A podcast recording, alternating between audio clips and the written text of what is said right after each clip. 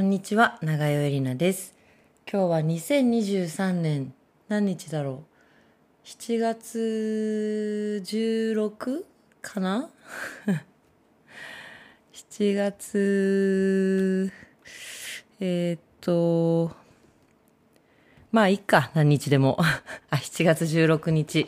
日曜日、午後12時を回ったところです。あお 声が枯れております。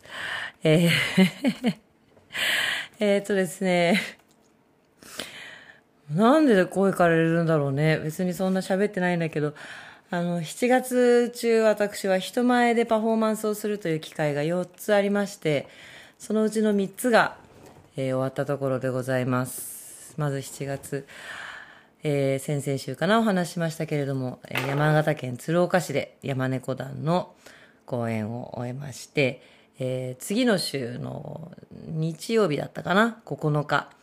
に、えーや、三回塾の舞踊師である松岡大さんという方がですね、もう長年主催しているランドフェスというね、街中で踊るイベントがありまして、それの高円寺で、ちょっと今回変わった趣旨だったんですけど、あの街中で、えーアプリ、専用のアプリを通じて AR でダンサーをね、いろんなところで見ようっていう試みだったんですが、それに関連してリアルイベントで、えーリアルダンサーたちが高円寺の街のあちこちで踊るという企画に出演させていただきまして、私はですね、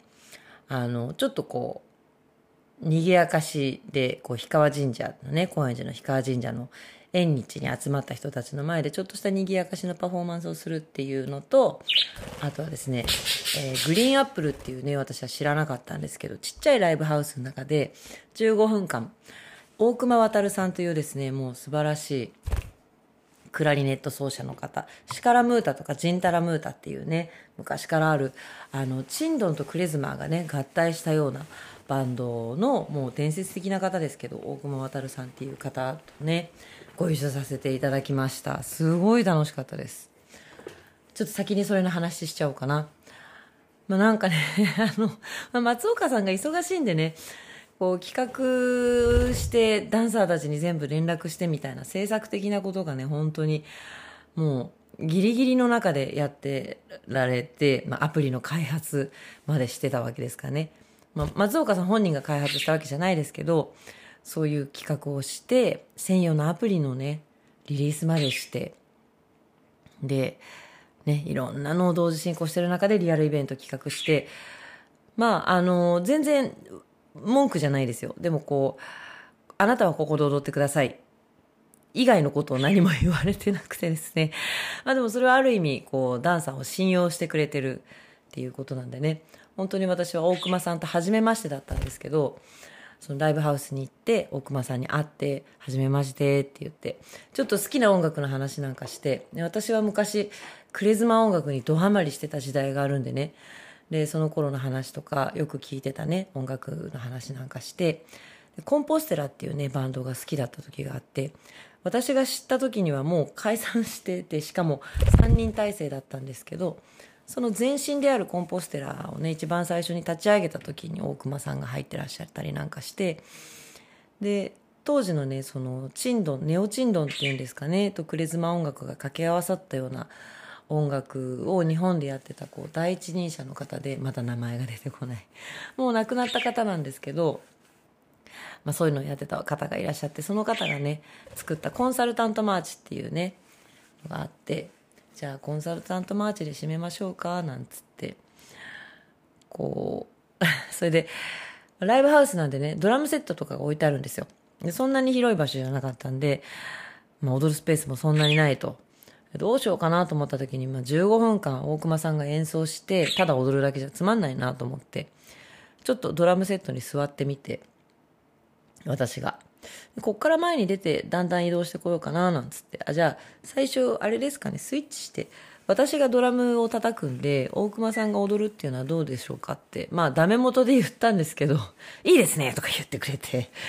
で、私がドラム適当に叩いて、大熊さんが、まあ実際本当に踊ったんじゃなくてクラリネットを演奏してたんですけど、まあその、クラリネットってね、まあ、楽器自体もそんなに重くないし、結構自由に体が動かせるので、その演奏することで生まれるなんかダンサブルな動きみたいなね、もうもう即やってくださって、で、打ち合わせとしては本当そんなぐらいです。あの、こんなダンスやってきました。こんな音楽聴いてました。あ、じゃあこんな感じで。今回のイベントはなんかバカ踊りっていう趣旨なんですよ、なんつって。で私の衣装はこんな感じで、トラさんみたいな感じの衣装なんですよね。あ、もう大体わかりました。つって、もうすぐ15分。面白かったです。すごい楽しかった。で、最後にダンサー全員氷川神社に集まってね、こうなんか DJ が盛り上げるなんか踊り狂うみたいのがあって、まあ私はもうひたすら疲れてたんですけど、そこにね、バーッと大久保さんが来てね、急いで、ね、あの、クラリネット取り出して、そのハウスミュージックがかかってるとこにブワーってクラリネット吹いてね、で、星守さんっていう方が、忍笛かな持ってきて、ブエーって吹いてダンサー踊りまくるみたいなね。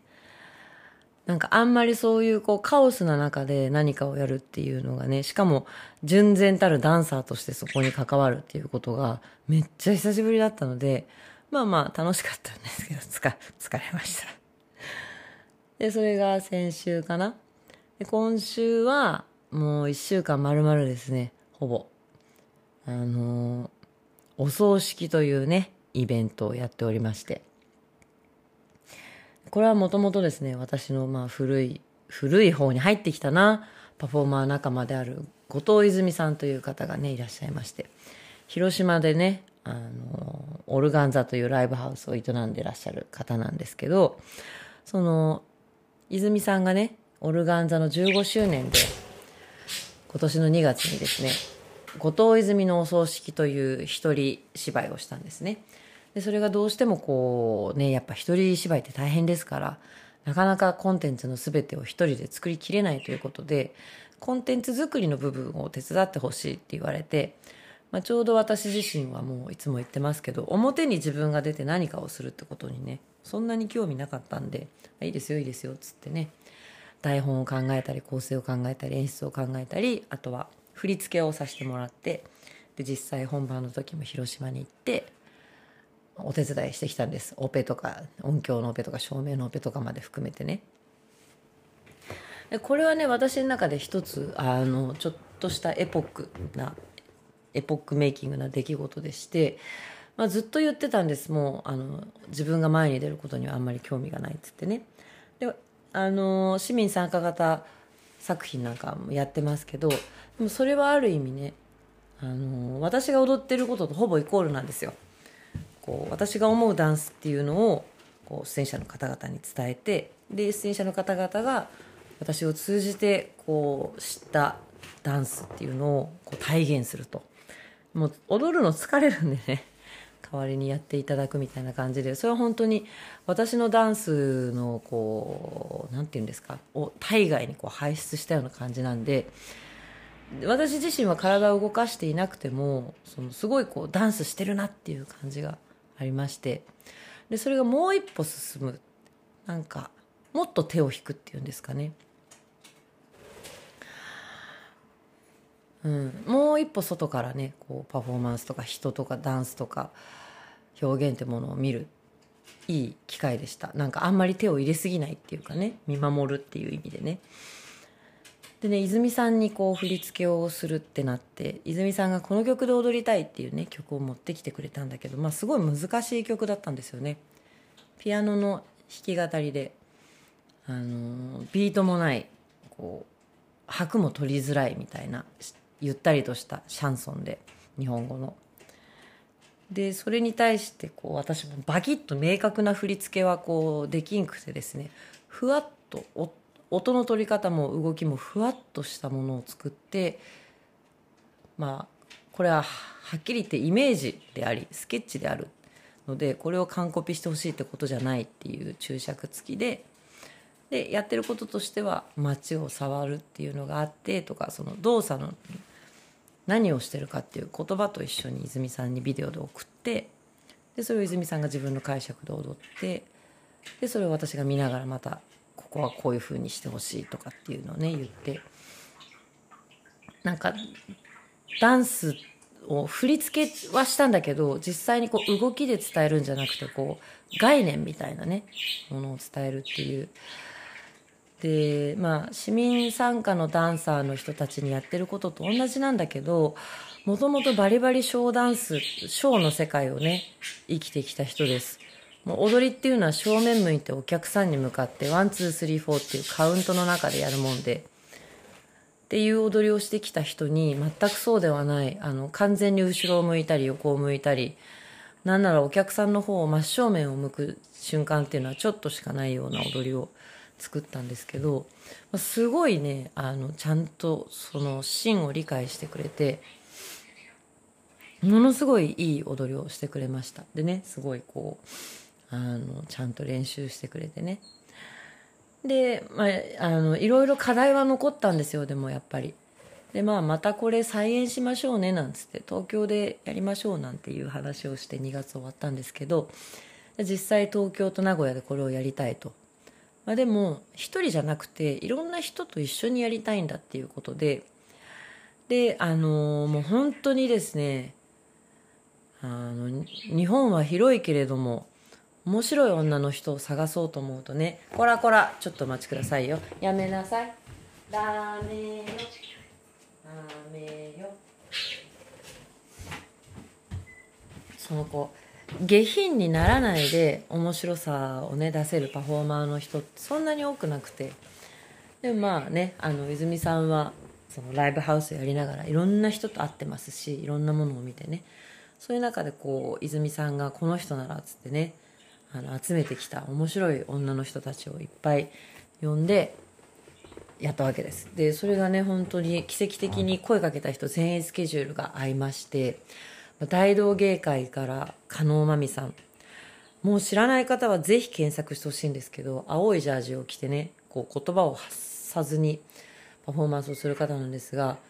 あの私もめちゃくちゃ勉強になるなって思いながらいつも加納さんのパフォーマンスをねあの拝見してます。私がやってるダンスワークショップっていうのはねこうやっぱり人を踊らせるっていうことなわけですけれどもそこに自発性がないと意味がないんですよね。振り付けを覚えるにしても何にしても、まあ、ダンスの形は結局何でもいいんですけど本人が自分の意思で自分の体を動かしている。自分の動きたい手を伸ばしたいっていう欲求がちゃんと体の中に衝動が起きてるから体が動くんだっていうねその自発性をどう出すかっていうとこなんですけど加納さんはですねあの、まあ、いろんなことをされるんだけど一つその中に「仮面舞踏会」っていうね演目がありましてなんか最初はねよくわかんないんですよ。音楽がかかって。なんかそれで踊るんだか踊らないんだかなんか踊ってるような気もするみたいな。のがあった後にこうウエストポーチからね仮面を取り出すんですよね。でなんかその前にもなんかいろいろあってあのー、パフォーマンスで出たゴミをねお客さんに掃除させたりとかしてるんですよね。でそのお客さんに仮面を渡す。で横に並ばせるとあ一緒に踊るってことなんだなと。でその前に加納さんがやってた踊りをねあのぎこちないながらに一緒に踊るんですよね。でもあと1人2人仮面を渡してこうそういう人が増えていくと。でその先はガバッとたくさんの仮面を出して誰かに渡すんですよ。そうするとその人はあ私がこの仮面を配るんだなっていうことになっていろんな人にこう仮面を配る。最終的に20人ぐらいの人が同じ仮面をかぶって加納さんと同じ踊りを踊るし最後決めポーズを決めるところまでもうほんと10分ぐらいのね間で行くんですけどその間一切加納さんは言葉による指示を出してないんですよ。明確な指示はほとんどないんだけどみんながそれを理解してこうなんとなく巻き込まれていくんですよね。でそこにはちゃんと自発性もある。あそれが本当に素晴らしくてあのどういう動作でもってどういうふうにしたら何が伝わるのかとかでそこで思わずこう動いてしまうっていうのはね。であのその仮面をかぶってみたいみたいな欲求までこう見てる人に起こさせる。なんかそういう意味で本当にこうこの人はなんか自分で場でこう培ってきた心理学みたいなものを駆使してやってるなと。でもそこにこう踊らせてやろうとか言うこと聞けみたいな上から目線みたいなこととかそういうふうに人を動かすことで自分の利になるようなねパフォーマンスとしてこうなんか評価が上がるようなそういう下心とかもなくてただ不思議なんですよ。この人は何なんだろう。でもあの今回ね加納さんといっぱい話す機会があったんですけどやっぱねめちゃくちゃ考えてます。いろんなことをね。でその上で構築した芸でもうほんと素晴らしいんですよ。加納真美さん。加えるに収める糸編に内側の加納に真美さんは真実で加納真美さんなんで。ぜひ検索して見てみてください。青ジャージの天才です。で加納真美さんね。それからもう一人がバーバラ村田さんっていうね。あのお二人は同じパントマイムサークルのあの先輩後輩でずっとパントマイムをされていてバーバラさんは人形を使うんですよね。あの人形の仮面をあの顔の半分につけてまるで2人いるかのようなねそういう人形を使うようなパフォーマンスを多くされる方でで何て言うんですかね。あの方もすごい不思議で自ら踊るのは何もなしで踊れって言われたら何もできないと。ただ人形を踊らせるっていうことだったらできるっていうね。なんかこうパフォーマンスする人にもいろんな種類がいるんだなっていう自分が踊るっていうことにはね全く何のイメージも湧かないし何にもできないけど人形を動かすっていう何か一つものがあれば例えば指に赤い靴をはめてその歩いているっていうね。そういうことがあるならばどこまでもできると。いうことで今回仮面を使ったパフォーマンスを2箇所とあとはえーえーと、そうですね。指に赤い靴をはめてそのまるで女の子小さい女の子が歩いてるように見えるね。を使ったパフォーマンスをしてもらいました。それからね相原美穂さんっていうねもう超ド派手なメイクと超ド派手な衣装であのとにかくみんながニコニコしてしまうような もうポポジティブでポップで明るいパフォーマンスをされる方でもう顔がすごいよく動くのね。顔芸ですね。なんか本当にこうキャラクターみたいな感じですね。全部が。衣装も顔も芸も。でそのなんかこうすごくエネルギーがあって明るいもう振り切り方が半端ないんですね衣装から何からね。そのこんなのおかしいかしらとかこんな風にしたらなんとかかしらみたいのを全部振り切ってもうとにかく盛れるだけ盛りましたって感じですね。すべ全てをね。なんかそこに躊躇がないというかもうダイナマイトって感じのパフォーマーの方です。声もでかいですめちゃくちゃ。泉さんがマイクをつけた大きい声と美穂さんの地声だと美穂さんの地声の方が大きいかなぐらいのねそういう方です。なんかエネルギーとにかくエネルギーのあるね。そしてすごい優しい人です。気遣いの人ですねすごくね。そのねピン芸人ならではの気の使い方とかこう自分の立ち位置の見つけ方みたいなものがねすごくあってそれも面白かったんですけどそれはまた後ででそれからもうあのね長い私は長いお付き合いをさせていただいているデリシャスイートス、ね、今回3人でリーダーのチャーマーさんともう一番古いメンバーであるまこちゃんとあの去年ぐらいからね加わったあらまちゃんっていうね3人の女の子が来てくれました。デリシャスイートスに関しては何ですかねあれはもう今年結成25周年だそうでもう伝統芸ですね。なんか最初にやるパフォーマンスで音が出てからバーッと出てきてマイクを取って歌うんですけどリハ本番通して一回も間に合ってないんですよ歌い出しに。マイクケーブル絡まっちゃってすぐにマイクが取り出せなくて歌い出す時こうなんかマイクスタンドの方にこう首を傾けながら無理やり歌ってるみたいなね。そういうなんかこう決して不真面目にやってるわけじゃないんですけど絶対に完成されない何かしら抜けが残るっていうその抜けの残し方とかがもう素晴らしくって抜けや失敗も含めたこう完成度が高い。もうデリシャもねもう説明のしようがないです。私は一回ですね5年ぐらい前にそのマダム劇場っていうのでね毎回ご当地ゲストを呼んでまして一回デリシャを呼んだんですよ。でその中でチャーマンさんと話し合ってなんか一緒になんかやろうっていうことでデリシャの小芝居に私が登場した先でデリシャの持ちネタを一緒に混ぜてもらってやったんですよね。で、踊りをね、教えてもらったんだけど、あのー私、な、語弊がないといいんですけど、上手くなっちゃうんですよ。全部綺麗に音を取れるし、その中でこう、ポーズもしっかり決められて、形もね、こう、まあ、ジャズダンスっぽくなっちゃう。デリシャって、チャーマーさんの動きが特殊すぎて真似できないんですよ。だその揃えようとしても揃えらんないしみんなそれぞれ別にダンスを専門的にやってきた人たちじゃないのでなんか同じ動きなんだけど微妙に違うみたいなまずそのね抜け感が本当に真似できなくて私はもう諦めて普通に真面目にちゃんと踊りました。であ私はデリシャには入れないなっていうね。なるほどっていう感想を持って終わったんですけど。まあでもあのなんて言うんでしょうね。それぞれの持つ間とかがねもう素晴らしすぎて。唯一無二ですねデリシャもね。でそれからあとうなじちゃんっていうね。うなじちゃんも私は知り合ったのは2年。コロナ前ぐらいか。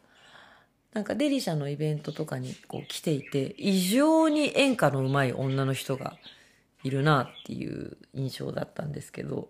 そのうなじちゃんがですね、なんかこの数年の間にこうなんか自分の芸芸をこうなんかどんどん熟成させていてですね、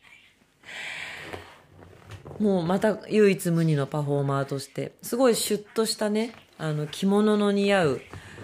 本当に小料理屋のママみたいなね、シュッとした女性なんですけど、まあ非常に歌がうまい、演歌がうまい。で、歌謡曲とかね、すごい歌うんだけど、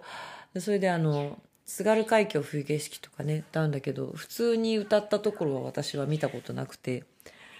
なんか津軽海峡冬景色を、あの、で、しかも青森出身で津軽弁なんですよね。津軽海峡冬景色を、あの、官能小説の朗読風を、しかも津軽弁っていうね。あ、単純に官能小説をあの津軽弁で朗読するとかっていうのもあるんだけどもうなんかこう日活ロマンポルノみたいなねエロの世界をこう体現している人ででもねなんかね明るいんですよねカラッとしてて内容はエロなんだけどねこうただひたすら面白いです今回のゲーム最高であのソロシーンでね数字が暗算が得意なんですよ、うなじちゃんがね。で、3桁までの数字で私を愛撫してっつって、なんかエロい踊りをしながら、もっとちょうだいっつってお客さんから数字をもらっていくんですよ。で、最後にね、みんなちょっとスマホの計算機能で確かめてとか言って、ああ、もうすぐできそうよっつって、ズバーンって3286とか言って、その暗算の結果を最後ね、股を開きながら 報告するんですけど合ってるんですよいつもその数字がね。計算がめちゃくちゃ早い。ああもう面白いなと思って。でそれはねうなじちゃんに聞いたらお父さんがねあの学校の先生で手山部の顧問だったそうでもうちっちゃい頃から週5日手山教室通ってたんですってで、それが何かの役に立つとかなんとか、そのことは何も考えず、なんかお兄ちゃんお姉ちゃん言ってたし、私も、みたいな、すごい軽い気持ちですごく長い間ね、手算やってたそうなんですよ。だからその3桁ぐらいの足し算だったらもうお茶の子さいさいであると。まあだから何が役に立つかわかんないよねっていうことですよ、本当に。めちゃくちゃ面白いんです、その芸がね。いや、もう本当に素晴らしかったです。で、あと、葵まこちゃんっていうね、あの、ストリッパーで、横浜の方に住んでるんですけど、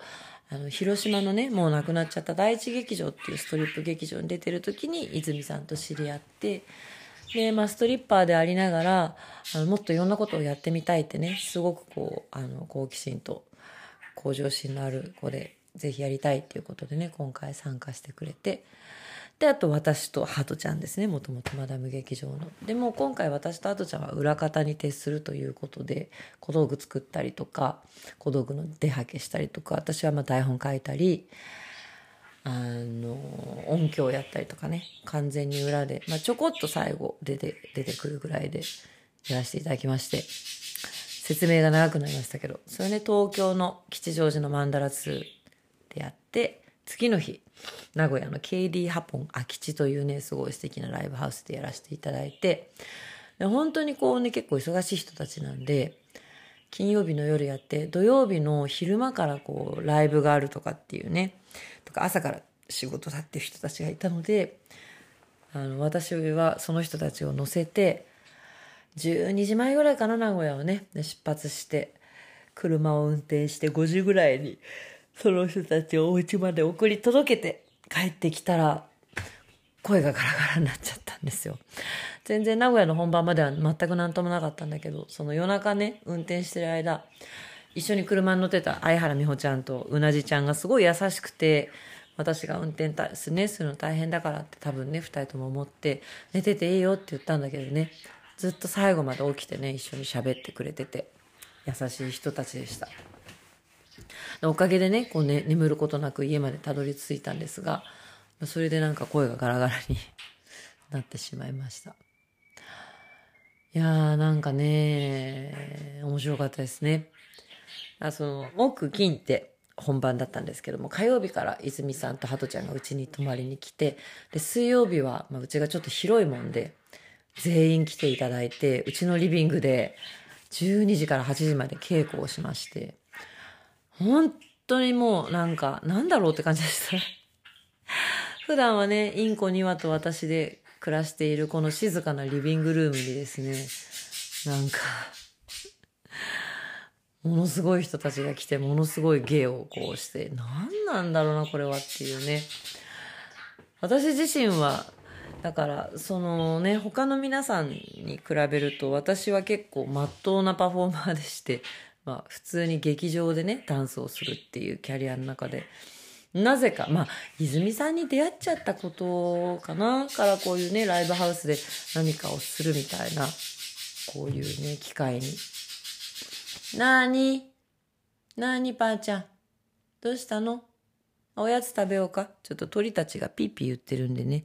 あの、ちょっとおやつを食べさせてきますね。少々お待ちください。はい、鳥たちにおやつを食べさせてきました。そうなんです。なんかねこう本当にまあもともとそういうねこうあんまり王道を進んできてはいないのでそういうこう普通に劇場でダンスをするっていう以外のことはねまあ割とずっとやってますわね。でも根はすっごい真面目です。っていうか、まあ、パフォーマーの皆さんね、めちゃくちゃ真面目ですよ、根はね、みんな。で、うんと、こう、私の好みとしては、もうこの間の鶴岡でやったみたいにね、ばっちり稽古して、本当に、4月に初めてね、稽古し始めて、5月、6月と稽古してきて、で、7月本番迎えて、で3日間のリハーサルの中でがっちり仕込みしてもうきっかけも全部確認してこう全部練習した状態で一回手を離して何が起こっても大丈夫だぞみたいな状態にして本番臨むっていうのがまあ好みなんですよ。だけどこういうねライブハウスのショーとかって他はどうか私はあんま知らないですけどこういうふうにいろんな芸人さんがパッと集まってパッとライブやるみたいな時には住んでるところが離れてたりすることもあるし大体ねあのこうリハーサルっていうのは前日と当日ぐらいでパッとやることが多いわけですよ。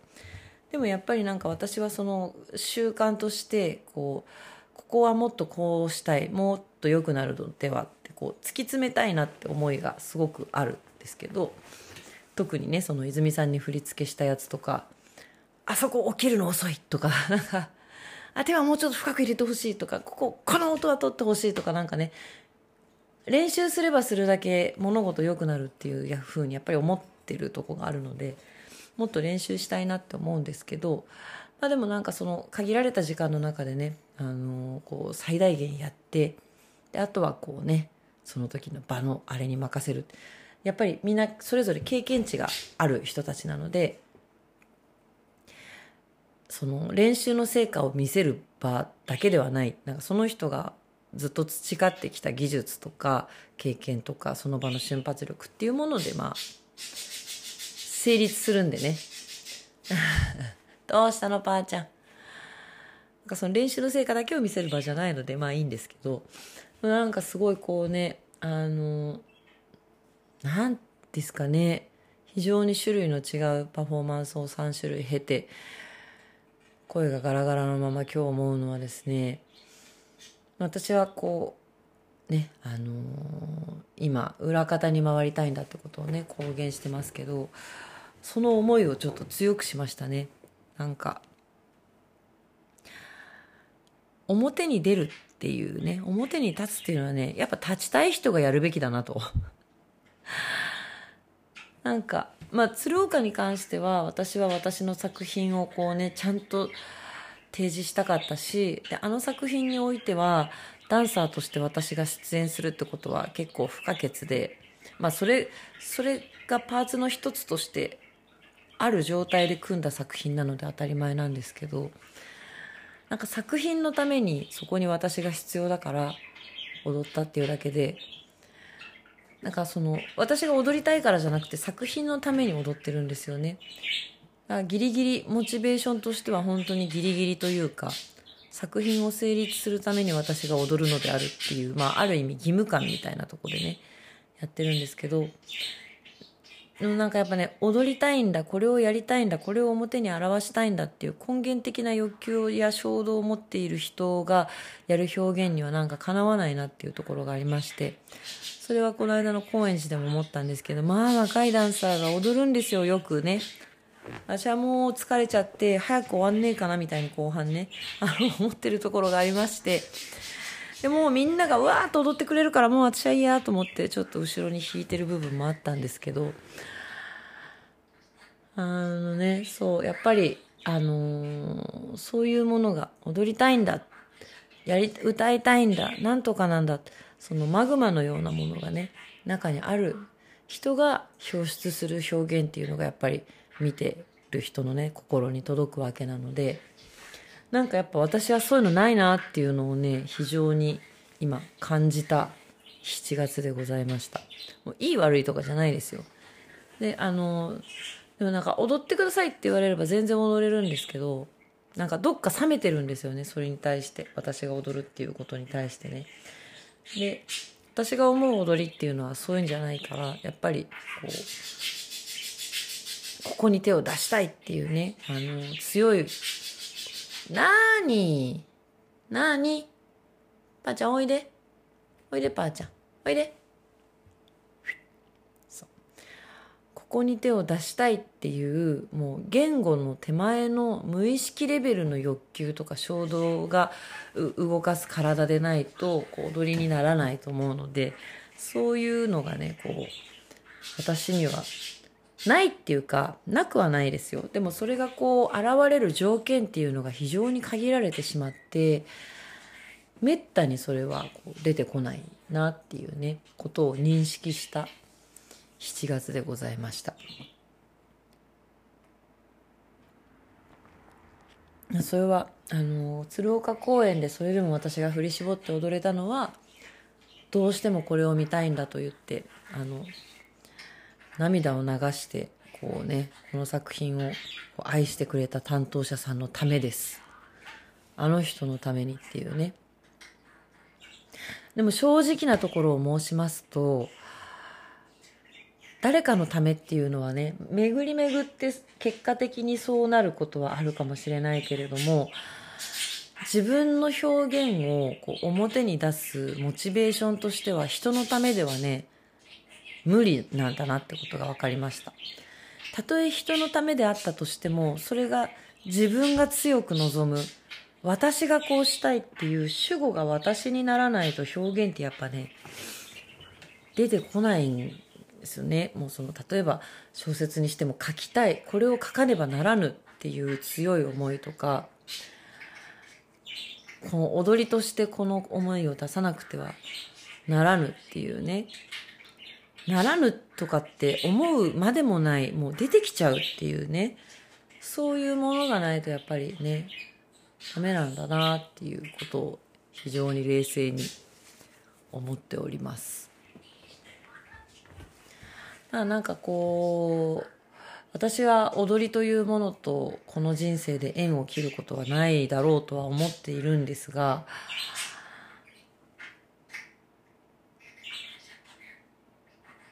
なんていうんですかね自分が自分の体を動かして踊ることよりもっと拡張していく感じがするんですよねダンスが。ベースにあったのはやっぱり自分が踊ることだけれどそれをもうあるある意味やりきった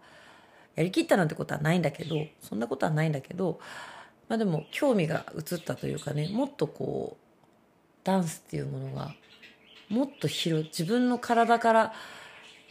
あの本当はダンスっていうのは自分の体と切っては切り離せない表現で体がないとねこうあのできない表現ではあるんだけどっていうのがベースなんだけどそれがもっと拡張するのではないかっていうね。今自分で分かって話してるわけじゃないんですけどそういうとこに行くのかなという感じがしております。もう一つこう視座を上げるというか目の前でものすごく近くで見ていたダンスっていうのをこう一歩引いて少し高いところから見た時にダンスって何なのかなっていうことを考えるところに今やっぱ自分の自己主は映ってるんだなと結構いろいろやって頑張ったけどあの本当に私を突き動かすなんか踊らざるを得ないところまでこうボーンっていっちゃって体が勝手に動くっていうフェーズにね正直今全然入れないんですよね。2年前かな？3年前かな？2021年の1月だから。2年前か。にこの鶴岡でこの間やった作品の初演をした時の私にはありました。その突き動かされる思いがね。それはなんかもしかしたらそのコロナ禍における制限とか抑圧とか中止に対する思いとかなんかそういうこうやっぱりギュッと抑えられたものがあったからこそ出た。それで戻るんだっていう強い気持ちなのかなと今そういうこう踊ることに対して私をから阻害私にこう阻害する要素っていうのは全然ないわけなのでなんかそういうこう全く負のものが負の圧力がかからない中でなんかどうも出ないみたいです。その噴出するエネルギーがね。なんか押さえつけられるものを跳ねのけて出るっていうね。ものなのかもしれないです。わかんないけどね。なので今こうね非常に落ち着いた気持ちで おります。ということで。まあでもなんかねあの私自身はそういう感じですけどだから他のパフォーマーの方々がね、まあ、同じ40代だったりとかもうちょっと上だったりとかあの青井真子ちゃんっていうねストリッパーの子はだいぶ10ぐらい若いんですけど、まあ、でもねこうみんな10短くても10年以上ね芸に携わってきた女の人たち。で私と同年代だったり私より年上の人たちがなんかその内なるマグマをね失わずにいるっていう姿を見て単純にすごいなと思いました。なんかあ飽きないんだっていう。私も別に飽きたわけじゃないですけどなんかこうね移り変わっていっちゃうんですけどそれこそ加納さんなんてその仮面舞踏会とか私10年前にも見てますけどその時でさえすでに完成されていた芸を今もやってらっしゃる。で加納さんとね結構長く話す機会があって車の移動中とかに「はあ今日もまた青いジャージ着んのか」とか思う日ありませんって言ったらそういう時期もあったけど結構もう乗り越えてて私が飽きないでいられるのは多分大道芸っていうジャンルだからだと大道芸って毎回毎回場所も環境もお客さんも変わるのでまあでしかもそういうお客さんを巻き込むようなねパフォーマンスであった場合あの同じになりようがないと。なんか今どちらかというと芸を見せてるっていうよりは自分がお客さんを見てる感覚の方が強いって言ってなるほどと思って。でめちゃくちゃね考えられててパフォーマンスの内容がね。一番最初にすごい謎のこう始まる時にねあの始める前に黙ったままなんか準備体操みたいのをするんですけどそれが結構動きが謎でよく分かんなくて何してんのか分かんないんですよ。黙ってこう地面にうつ伏せになってペターってなる時間があったりとかでその時間っていうのはあの一回めちゃくちゃ低く低い体勢になることであの私はこの中で一番下なんだっていうことを自分にも他人に向けても一回確認していると。でこの謎の時間の間にその先に何があるのかなって興味が持てない人は、まあ、立ち去ってくれと。こういう時間だよっていう皆さんこんにちは。どうぞどうぞもう少し寄ってください。では今始めます。っていうタイプの芸人ではないです私は。っていうことをね伝えるための時間なんだそうです。とかっていうことをなんか一つの芸って形を極めたら終わりじゃなくて、まあ、やっぱりその大道芸っていう芸の特性かもしれないんだけどお客さんの反応を含めてこういうふうにしたらどうなるんかな。こうしたらどうなるんかなっていうのを一つ一つ試しながらね今の形になっているわけで多分まだ余地があるとこうしたらどうなるんかなに。それで飽きずにいられるんじゃないかなっていうふうにおっしゃってました。そういう意味で私がやるダンスっていうのは割と一方通行なとこありますんでね。あのお客さんを巻き込んで踊ったりとかっていうことはもちろん今までもやってるんだけどでもやっぱりこう発信の仕方として非常に一方向でね、まあ、終わった後に感想を聞けたりとかお客さんのその時のリアルな反応っていうのもあるんだけどなんかやっぱり自分から出ていかないっていうことにねその私が踊るっていう非常に私という主語が強いっていうそのダンスという表現にまあちょっと限界を感じてるとこなのかもしれません。なんかそれをやる人見る人って分かれちゃうっていうところにね。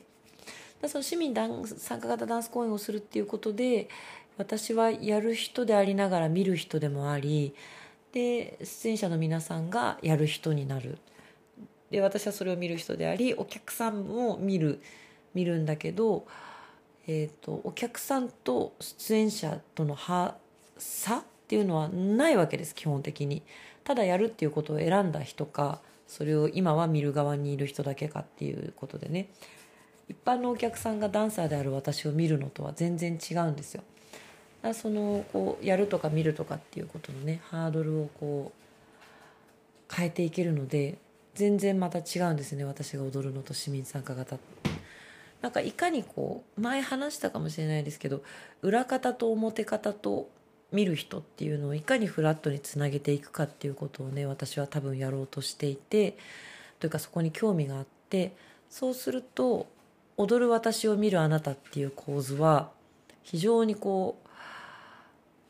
そぐわないというかねフラットな関係になりにくいんですよ。ななんかいろいろねあの工夫はしたんですよねすんごい気楽にこうね喋りながら踊り始めてみるとか。でもなんか本気出した瞬間にふってやっぱねあの離れちゃうとこがあってなんか本気で踊るってやっぱ日常とすごいかけ離れてるので日常の精神状態とね。でも本気出さない踊りってなんか見せる意味ないしなんかその辺の難しさっていうんですかね。何のために踊るんだろう？何のために人に見せるんだろうっていう疑問は多分消えることはなくて市民の方々はねもう踊る喜び生きる喜びの方が先に来ていてそんな疑問が挟まる余地はないんですよ。でやっぱ踊りってそういうふうに疑問持たないでやるべきものだしね。だからその疑問を持たずに自分を100%板に乗せていける出演者の皆さんはすごいなと思って見ておりました。なんかあっぱれって感じですね。でそこに私は並びたいと思わなかったし。であの今回ね私はそんななんだかんだ言って私が見せる芸っていうのはダンスなので踊らない以上あの出演者に名前を並べないでほしいって最初に頼んだんですよ。もしかして踊る私を期待して見に来ちゃうお客さんがいたら申し訳ないからあの並べないでほしいって言ったんですけどもうそんなことないって大事な出演者の一人だからっていうことで、まあ、並列してもらったんですけどでもでもねいろんなところでやっぱり踊ってほしかったってえー、っと言ってくれたお客さんは一人だけでしたね。もう昔から見てくださってるお客さんで最後までエリナさんはいつ踊るんだろうって思って待ってたっていうね。まあそれは他の場所でぜひご覧ください。とというか。でも結構言われなかったんですよ。いっつも言われるんだけど踊りが短いともっと踊ってほしかったってね。今回は言われなかったんですよ古いお客さんにもね。多分もう満足で他で十分満足なのでさらにこうね望まなかったっていうことだと思うんですけど。それも大成功ですよ公演としてね。足りない部分がなかったっていうことなので。なんかいいなと思いました。ねあのまあ、ただねこういう本当にパパッとリハ1日本番1日乗り打ち。乗り打ちっていうのはこれは舞台用語なのかな？舞台関係者あんまりライブハウスとかで聞かないから分かんない。あの着いたその日のうちに仕込みをやった本番までやっちゃうことを乗り打ちって言うんですけどリハして泊まり込みで車で移動して乗り打ち乗り打ちして車でまた帰るみたいなことはねもう本当にあんまりできないなと。声もこんなガラガラになりますし土曜日ね帰ってきて朝5時ぐらいにつ家に着いてそれでも7時にはね鳥たちにご飯食べさせないといけませんからちょっと1時間ぐらい寝てね鳥たちにご飯食べさせてでまたね掃除したり洗濯したりしてちょっと眠くなったら30分40分寝てまた起きてみたいなことをね土曜日一日や昨日一日やってましたけどまだなんとなく体力回復してなくてやっぱそんな体力ないんでねあんまりこれはもうできないなとは思ってますけど、まあ、こういうこうそのライブハウスツアーみたいなことをねやるたびに思うんです。もうできんと。もうこんな体力ないっつってね。そろそろそういうところから足を洗いたいなっていうねあのそろそろそろっと後ろに引いていく様子をねこう少しずつ周りに見せてたんですけど、まあ、それを感じ取った泉さんが「アイリナさんあんまりやりたくないんだ」と。だったら表にバーンと出るんじゃなくてちょっと裏でやってもらえないかなみたいに、まあ、そういう意味でね新しく居場所を作ってくれたのでそれまでこう「結構です」っていうのはちょっとなと思ってやらせていただきました。なんかそのねやっぱりあの自分がやりたいとかやりたくないとかあ絶対に関わりたくない場所みたいなとこには行かないですけど人が誘ってくれたところにねこうやっぱ乗るっていうことはなんか自分だけで選んでたら本当に楽であの何の刺激もないこうつるっとした生活居場所になっちゃうんでそういうこう人が与えてくれたちょっとやややりたくない。やややりたくないなみたいなところにねやっぱりあの行くことでもうすっごい何回も思いました私なんでこのやってんだろうなっていう大変だからねいろいろね。でもなんかそれをやっぱりそのなんで私はこれをやってんだろうっていう疑問を吹き飛ばすくらいの一瞬の喜びだったりとか歓喜とかっていうものがないとやっぱやれなくてそれはどっかで来るんだろうかって思いながらね東京名古屋見てましたけど、まあ、やっぱりお客さんがものすごい喜んでたりとか出演者のねリハと本番が全く違う様子とかあ本番はここまで行くんだっていうね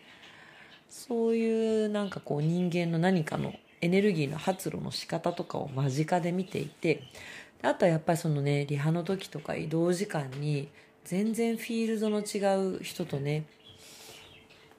ストリッパー現役ストリッパーさんとかね現役大道芸人さんと結構その芸についてねあの語り合いましたのでもうこれはすごい貴重な話であの皆さんにもシェアしたいところですがまあ、やっぱりそのねあの芸人さんたちが私を信頼して私に打ち明けてくれたいろんな話なのでここであの公開することは控えさせていただきますけれども、まあ、加納さんの話ちょっとしちゃったけどね。それはでもあのちゃんと見る目を持って見てれば分かることなのであれですけどまあねこれ以上のことはちょっとあの控えさせていただきますけれどもなんかすごいやっぱり業界によってとかそのパフォーマンスをやる場所によってね常識も違えばあの大事にすることとかも全然違うんですよね。あのマネタイズっていう言い方しちゃうとあれだけどもあのその芸がどういう形でお金となって還元されるのかっていうのもそれぞれの業界でやっぱ違うわけですよね。だからそのお金との付き合い方とか自分の芸をどういう自分の芸のどこにどのような価値を置くのかとかねみんな違うわけですよ。でもなんかこう真髄みたいなところはねやっぱり一緒なんかなってそこはダンスをやりながらダンス業界を見ていて思ういろんなところとあまあやっぱ根本は一緒だなみたいなね人前で何かをやるっていうことはねでも同じところもあれば違うところもあるしすごいその考え方をあの私のフィールドに輸入できる部分もあれば輸出させていただいた部分もあったりとかしてなんかすごいお互いにね勉強になるなっていう回でした。でねあのまあ当然そういう人しか選んでないんだけど全く喧嘩にもならないしみんなすごい協力的だしですごい人数で関わってるんでね。あのチケット代をみんなであの人数で割るんですけどそしたら本当に大したことないです。金額としてはね。でそれは最初からみんな分かった上で参加してるのでそれでもやりたいと。なんかこうねメリットだけででメリットデメリットだけで全てを決めるわけじゃないけど、まあ、でもやっぱりメリットなかったらねみんな忙しいのに時間割いて参加しないですからそのメリットが今回お金っていう形ではなかったけれども何かしらこうねそこに加わりたいってみんなが思うものがあってでお互いにそう思ってるからね一緒にやりたいっていうねすごく気持ちのいい3日間でしたね。みんながこうねいい気分で過ごせてまた会いましょうってまた一緒にやりましょうって言い合えるっていうね。だから私はダンス界ではもうずっと傷んで王道には足を踏み入れられず隅っこの方でちょろちょろしてたんですけど、まあ、隅っこにいたからこそ違う業界の人とねこうなんか交わることもできたっていうかまああんまりそのこだわりがない。そんなことはないな。ライブハウスに出始めた頃は大変でしたよ。もういろいろ考えらんなくって。えこれこんなちょっとしかリハーサルしないで本番やるなんてありえないとかね。いろいろありえねえって思うことがすごくあっていろいろはあって思ったんですけどいっぱいありましたそういうことがね。こんなにベコベコの床で踊れるわけねえじゃないかとかいろいろね。まあでもその場に合わせたものを提供するんだよっていうことをねだんだんやりながら覚えていきまして。まあそれでもねあのもう時間ないわけですよ。ライブハウスってそんなにねあの早く入るとこじゃないんで、まあ、どちらも7時半開演で3時に現場入ったんですけどでなんかこうね楽屋の場所を作ったりだとかなんだとかして照明のリクエストとかした上でこう頭から順番にこうね一個ずつリハーサルしていくんですけど絶対時間足りなくなるんですよ。それはもう絶対そうなんです。結構細かいからきっかけとかなんとかね。でまあどっちも時間足りなくなるだろうなっていうことは想定しつつ出演者の皆さんにはあの絶対時間ないんで隙間見てねあのメイクしたりなんだりっていうのはちょっとずつ進めてくださいねなんつって、まあ、それでも東京はあもうマンダラ2がもうめちゃくちゃ素晴らしいライブハウスでもうスタッフの方たちが、まあ、とにかくよくできる。でえっとこういう内容のショーをやるんだっていうことを分かっててそれに対応できる照明とかをねちゃんと機材をじゅ事前に準備してくれてたりとか。あのですごい気持ちよく何でもやってくれるし。こっちのリクエストに対して「はいはいはい」っつってポンポンポンと対応できる上にちゃんと中身を見てくれて感想を言ってくれたり面白かったって言ってくれたりして私は個人的にマダム劇場で今まで東京のライブハウス多分67箇所ぐらい行きましたけどまあ、今はなくなってしまったね。渋谷のさらば東京がもう本当に最高に愛してましたが。であそこ本当に素晴らしいライブハウスでした。もう体制とか何から本当に素晴らしかったんだけど。さらば東京を除いたらベストでした。マンダラ2本当に素晴らしかったです。もう全ての意味で。チャージバックもしっかりしてくれるし非常に気持ちよくできましても大変おすすめのライブハウスでございます。それがね私の愛する地元吉祥寺にあるということもね嬉しいです。なんかそういうこうね結構ライブハウスの対応がいいとか悪いとかっていうのって、まあ、結構ダイレクトに作品の内容に直結してくるし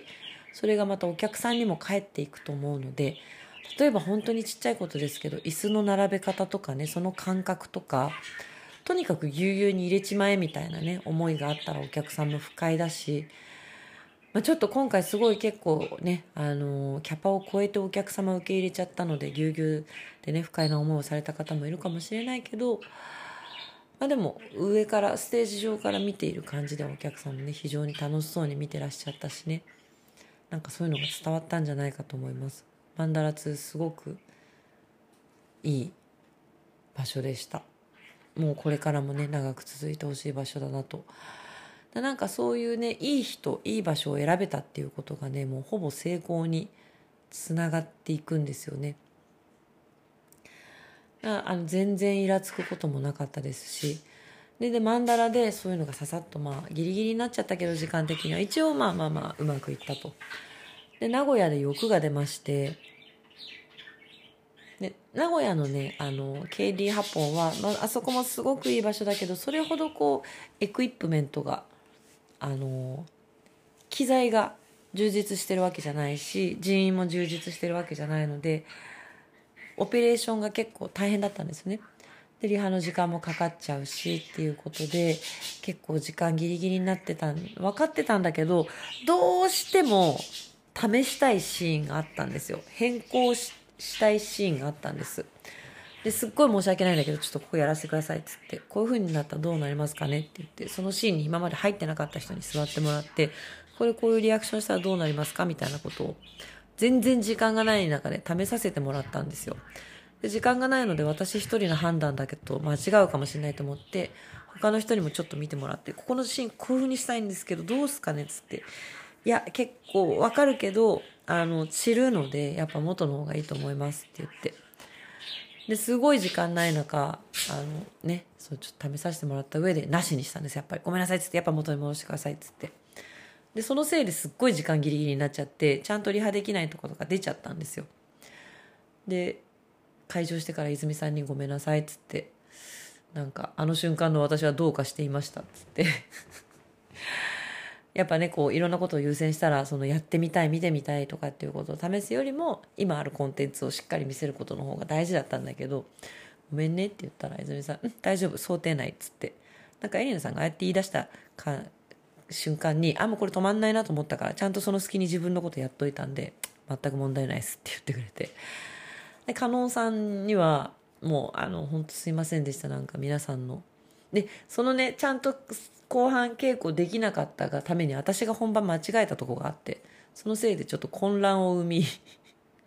皆さんに多大な迷惑をかけたんですよ。ちょっと東京でうまくいってなかった部分をね名古屋で修正しようっつって東京と同じようにできないから場所のスペースの関係とかで変えようなんて言ってたところをねちょっとパッと一回やっただけで終わっちゃったもんで私が間違えたんですよ。私が大きなミスをしたことによりある曲の中でみんなが出てきて曲が終わるまでにこのような状態になるっていうはずのところが私がそのみんなが入ってくるきっかけのセリフを言わなかったもんでみんなが入ってこれなくてみんながこう空間に登場した時には曲がなくなってるっていうね。でも私は無理やりそこであの無音の中できっかけのセリフを言ってはいどうぞ皆さん無音の中でパフォーマンスしてくださいみたいなね無茶ぶりを本番中にして皆さんが起点を聞かせてどうにかしてくれたんですけどそのことについて謝ったんですよそれぞれにね。ごめんなさいねって。でもそしたら加納さんが「いやいやいやあれはすごいやってよかったです」と。あのギリギリになってまでまだ粘るんだっていうエリナさんがそこでまだこう諦めない で粘るんだっていうのを見れたことでああじゃあ私たちもまだもっとああしてみようこうしてみようってもっと粘っていいんだって思えたのであれは良かったですとか言ってくれて、あ、なんか大人ですね皆さんね。うん。本当難しいんですよね。その限られた時間のとリソースの中でどこまでこう質を追求するのかとかね。そもそも質を追求するってどういうことなんかとかね。そのせめぎ合いの中で今考えうるベストを探っていく。でやっぱ100点にはならないんだけどでそのリハがうまくいかなかったがために本番うまくいかなかった部分はパフォーマーがそれぞれの力量でどうにかしてカバーするんですよ。でそこには私はちょっとやや面白みを感じるんですよね。お客さんには分かるミスと分からないミスがあってほとんどのミスはまあ多分分かんないんじゃないかなと思うんだけどあのねそのミスが起きた時にねどどういうカバーをするのかっていうミスが起きる余地を残しておくことがいいことだとは思わないですけどどうしてもこんぐらいのスケジュール感でやってるとあのね。シルク・ド・ソレイユのような完成度は出せないわけでそれをねお客さんがどう受け止めるか分かんないけど、まあ、ミスをミスだと思わないっていうんですかね。ゆるっとした完成度なので何かはこうポロッと崩れるよねとだそれはもう全て拾ってどうにかしていくっていうね。そこはやっぱりあのそういう経験をたくさんしてる人の方がカバーはね上手にできますから。そういう意味ではすごい経験豊富な人ばっかりだったんで全然何の心配もなくああ間違えたなと思いながらボンとぶん投げるみたいなことがね。はい私間違えました。皆さんどうにかしてくださいみたいな。なんかそういうねミスを補い合うみたいなねだそういう関係性があって2日で作れるっていうところがなんかやっぱりね全然違う道を歩いてきていてもそこにまでたどり着く間にどれだけの失敗やどれだけのねいろんな痛い思いをしてみんながここまで来たかっていうことですよね。もうなんか謙虚にならざるを得ないもうねということで非常にね気持ちよくなんか女しかいないのにこう揉め事が全く起きらないっていうね。起きらない。全く起こらないっていうね稀有な状況で終わらせることができました。見に来てくださった方々どうもありがとうございました。なかなかね面白いです。いろんな先輩や後輩がいていろんな刺激をいただいてまたもうちょっとね頑張ろうと思いますよ。ということで声がガラガラなのであのあんまり は 張ろうと思えば晴れますけれどもちゃんと声を出そうと思えば出せますけれどもあのちょっとね疲れちゃうんでガサガサ声のままで喋らせていただきました。こういうね日もあるということで。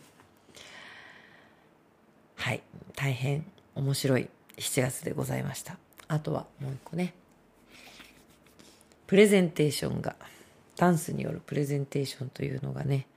なんだプレゼンって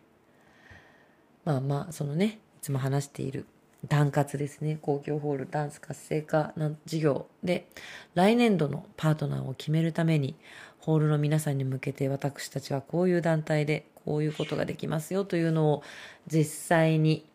劇場の舞台上でお見せするというねプレゼンテーションが今月末にありますのでまたこれもね自分たちの強みとか良さとかっていうのは何なのかっていうことをまた考えてはあ やろうと思いますよ。ねまあこれはなんかホールさんが私たちを選ぶっていうのでありながら私たちもホールさんを選ぶんですよね。あの私たちこういう団体なんであんまりいろんなことを要求されても無理なんでこういうふうにやりますよ。それでもいいっていう人がいたら一緒にやりましょうね。みたいなね。みーちゃん。みーちゃんたちお留守番頑張ってくれました。かわいい。ということでね。もう7月でありながら40度に迫る気温。もう異常度が1年ごとに上がってますね。来年はもうどうなるんでしょう。6月から40度とかに行くようになったら本当にね身の施し方を考えないといけなくなるかもしれないねピーちゃん。ということでハスキーな私がお届けいたしました。いつもは60分で切らなきゃいけないんだけどね今日は中断しちゃったもので今トータルで何分話してるのかわからなくなりましたがおそらく1時間越しているでしょうねピーちゃん。はい、ということで今日からですね、えー、通信制の大学の放送大学の試験期間になっております。一度は諦めかけたあのね学問ですけれどもやっぱりいろいろ考えたりとかいろんな有識者ですねの、まあ、YouTube のおかげでね本当に普通だったらアクセスできないような学者さんの言説とかに触れられるわけですでまあ学者さんのねいろんな話を今いろいろ聞いていて。もう単純なんでね私ね。もうそういうのに影響されちゃうんですけど最近はずっとねあのまままんべんなくいろんな方のお話を聞くようにはなるべく心がけていますが去年ねあのなんか襲撃されて怪我を負ってしまった宮台真司さんっていうね都立大学の教授すごいこうね言説がなんかそんなものはクソだとかね結構言葉が過激なのですごい過激な人だと思われがちですけどすごいちゃんとしたね社会学者さんでで宮台さんの話とか聞いてるとやっぱり学問って大事なんだなっていうねことを思いましたので私はそのダンスを自分の身からさらに外に社会に向けてこう広げていくためになんとなくやっぱり学問が必要かなと思いましてちゃんと試験を受けることにしました。もう全然勉強遅れてるので今から鬼のようにあの必死で勉強してどうにか単位認定試験に臨もうと思います。ということで来週はまだ試験期間かな。の1週間ちょっと仕事をしつつ頑張って勉強をしたいと思います。ということで皆さん本当にこのクソモーションの中電気代もクソ上がってる中本当にどうすりゃいいんだこの野郎って感じですけどねえどうにかサバイブしてまいりましょう。本当にねサバイバルだよね。あのリブじゃないよね。生きるっていうことがただのリブがあのねすごい難しくなってきて若い老いも若きもねもうサバイブしなきゃいけなくなる。どういう生存戦略で生きていくのかっていうねことを考えなきゃいけないことになってますけどなんかでもやっぱね昨日の公演なんかを経てやっぱり助け合いだなっていうね私だけが生き残ればいいなんていう考え方ではまああんまり一つの事象を広げてそういう一時が万事みたいに思うのは良くないけど昨日の公演なんかが何でうまくいったのかって言ったらみんながやっぱり全体を考えるからなんですよね。自分のパフォーマンスさえうまくいけばいい。私の時にここにマイクスタンドがないと困る。ここにマイクスタンドがあったら私がうまくパフォーマンスできない。だからどけてくれ。みたいなことを言う人は本当に一人もいなくてあのあなたの都合に私は合わせられますしあなたがやりやすいように私はここを変えられますしっていうお互いがこう譲りつつも自分のパフォーマンスがうまくいくラインはしっかり守るみたいなね。そういうのがお互いにできる人たちだったんで非常に気持ちよくできました。やっぱりなんかこう得意なところが違ったりとかできることが違ったりとかっていう人たちができるところをぐんと伸ばしつつできないところはこうまあいいかって諦め 諦めるわけじゃないけどなんかどこで自分の芸を勝負かけるのか絶対にお客さんがこうグッと湧くようなねそことあここは私がそれをこう勝負を仕掛ける場所ではないなっていうふうに一歩引く場所とかあとはここは私が助けられますよ。その代わりここは助けてねみたいなやることでやっぱ全体がうまくいくっていうね。そういうもんだなって自分の芸を見せることだけを考えてる人っていうのは結果的にやっぱりその全体のショーの中で、まあ、今回そういう人いなかったのでそれは分かんないけどまあおそらくなんか浮くと思いますよそういう人はね。でやっぱなんかお客さん全体の満足度みたいなことを考えると